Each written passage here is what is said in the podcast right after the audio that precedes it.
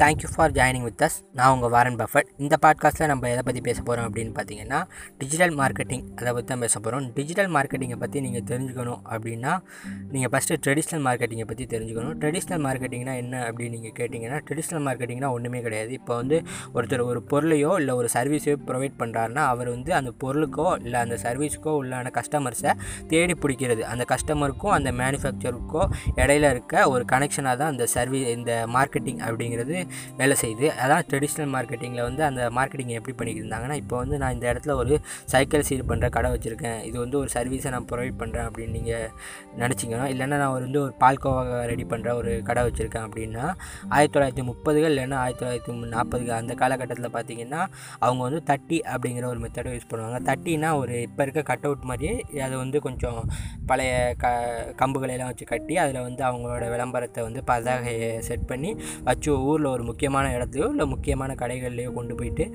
வச்சு அந்த இடத்துக்கு உரியவங்கள்ட்ட கொஞ்சோண்டு காசு கொடுத்து அட்வர்டைஸ் பண்ணி அவங்களோட பொருளை வந்து இல்லை அவங்களோட ப அவங்களோட சர்வீஸை வந்து அவங்க வந்து மார்க்கெட்டிங் பண்ணிப்பாங்க அது வந்து ட்ரெடிஷ்னல் மார்க்கெட்டிங் வந்து ஆரம்பித்த காலத்தில் செஞ்சது. அதுவே கொஞ்சம் மாற்றம் அடைஞ்சு பேம்ப்ளெட்ஸாக மாற்றம் அடைஞ்சு. பேம்ப்ளெட்ஸ்னால் வேறு ஒன்றும் கிடையாது. நோட்டீஸ் அடித்து எல்லாருக்கும் கொடுக்குறது. இப்போ நான் இந்த பகுதியில் ஒரு கடை ஆரம்பிக்கிறேன். நான் வந்து சென்னையில் புரசிவாக்கத்தில் ஒரு கடை ஆரம்பிக்கிறேன்னா அந்த இடத்துல உள்ள மக்களுக்கு நான் வந்து என்னோடய கடையை பற்றின சில விவரங்களை எழுதி ஒரு துண்டு சீட்டு மாதிரி துண்டு சீட்டுன்னு சொல்ல முடியாது ஒரு பெரிய அட்டையில் எழுதி கொடுக்குறது. கொண்டு போயிட்டு கொண்டு போயிட்டு எல்லார்ட்டையும் கொடுத்து என்னோடய விளம்பரத்தை நான் தேடிக்கிறது. அதுவே கொஞ்சம் மாற்றம் அடைஞ்சு இந்த தின நாளிதழ்கள்லாம் வர ஆரம்பித்தோடனே தின செய்தித்தாள்கள் வர ஆரம்பித்தோடனே என்ன பண்ண ஆரம்பிச்சாங்கன்னா அதுகளில் வந்து அதோட அட்வர்டைஸ்மெண்ட்டை கொடுக்க ஆரம்பித்தாங்க அவங்க வந்து இது மாதிரி நான் வந்து ஒரு சர்வீஸை ப்ரொவைட் பண்ணுறேன் இல்லை இது மாதிரி நான் வந்து ஒரு ப்ராடக்ட்டை தயார் பண்ணுறேன்னா இந்த நாளிதழ் இப்போ தஞ்சாவூருக்கு உரித்தான ஒரு செய்தித்தாள் இருக்குன்னா தஞ்சாவூர் மாவட்ட செய்திகளில் போயிட்டு அதை தனக்கான செய்தித்தாளை கொடுக்குறது. இல்லை நான் வந்து ஃபுல் தமிழ்நாட்டுக்கும் கொடுக்குறேன்னா தமிழ்நாட்டுக்கே உரித்தான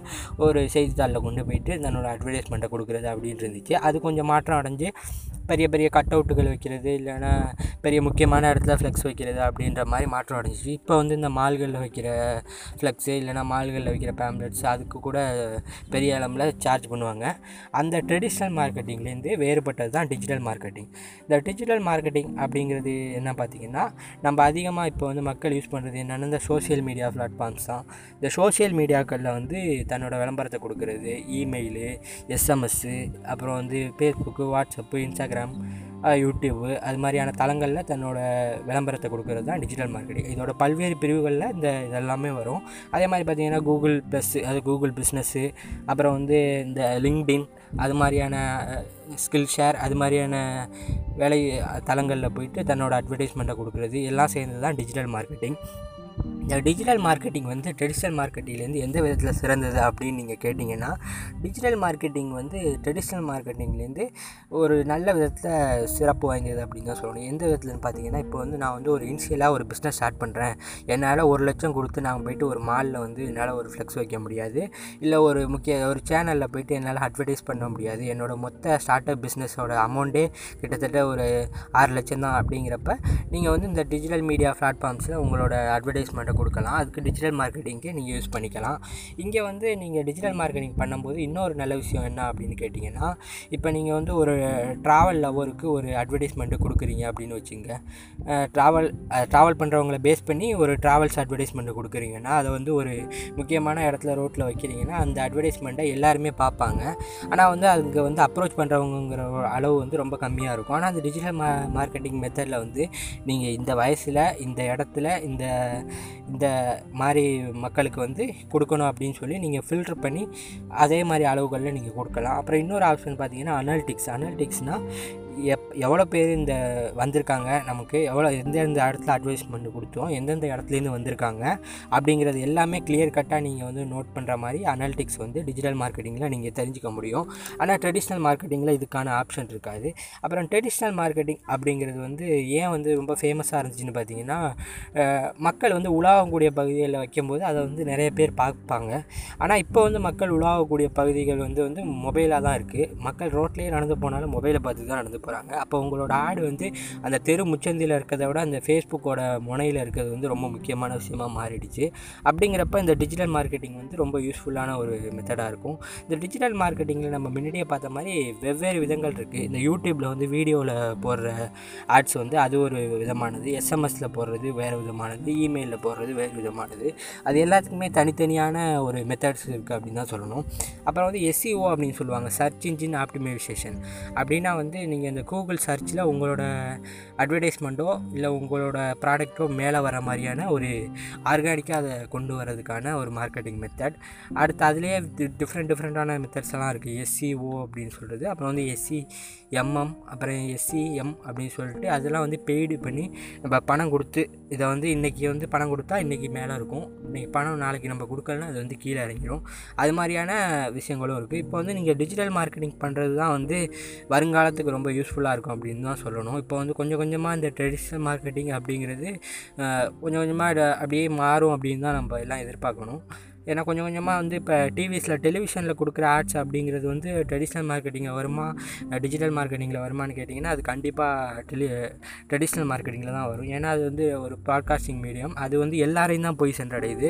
அதில் வந்து கண்டிப்பாக இத்தனை பேர் பார்த்துருக்காங்க அப்படிங்கிற ஒரு அனாலிட்டிக்ஸை வந்து நம்ம வந்து எடுக்க முடியாது. ஆனால் வந்து இந்த டிஜிட்டல் மார்க்கெட்டிங் அப்படிங்கிறத வந்து கன்ஃபார்மாக நம்ம வந்து ஒரு கனெக்டான அனாலிட்டிக்ஸை எடுக்க முடியும். இந்த டிஜிட்டல் மார்க்கெட்டிங் அப்படிங்கிறத இன்னொரு ப்ளஸ் பாயிண்ட் என்னென்னு பார்த்தீங்கன்னா நீங்கள் உங்களோட கஸ்டமர்ஸ் அப்ரோச் பண்ண பண்ணுறப்ப அவங்களுக்கான தொடர்ந்து அவங்க கனெக்ஷன்லேயே இருக்கக்கூடிய ஆப்ஷன்ஸ் வந்து இது மாதிரியான டிஜிட்டல் க மீடியாவில் வந்து அட்வர்டைஸ்மெண்ட் பண்ணுறதுல இருக்குது ட்ரெடிஷ்னல் மார்க்கெட்டிங்கில் அப்படி கிடையாது. இன்றைக்கி வர கஸ்டமர்ஸ் வந்து நாளைக்கு வருவாங்களான்னு கேட்டால் அது வந்து டவுட்டு தான். இதில் வந்து நீங்கள் கனெக்ஷன்லேயே இருக்கலாம். இப்போ பார்த்தீங்கன்னா நீங்கள் வந்து இப்போ வந்து வாட்ஸ்அப்லேயே வந்து இந்த எக்ஸ்போர்ட் பிஸ்னஸ்லாம் பண்ணுறவங்களாம் இருப்பாங்க. அவங்களாம் என்ன பண்ணுவாங்கன்னா குரூப் ஒரு வாட்ஸ்அப் குரூப் ரெடி பண்ணி தன்னோட ப்ராடக்ட்டை வந்து தன்னோட கஸ்டமர்ஸ் வைப்பாங்க. அந்த கஸ்டமர்ஸ் வாங்கி அதை வந்து அவங்க ஏரியாவில் டிஸ்ட்ரிபியூட் பண்ணுவாங்க.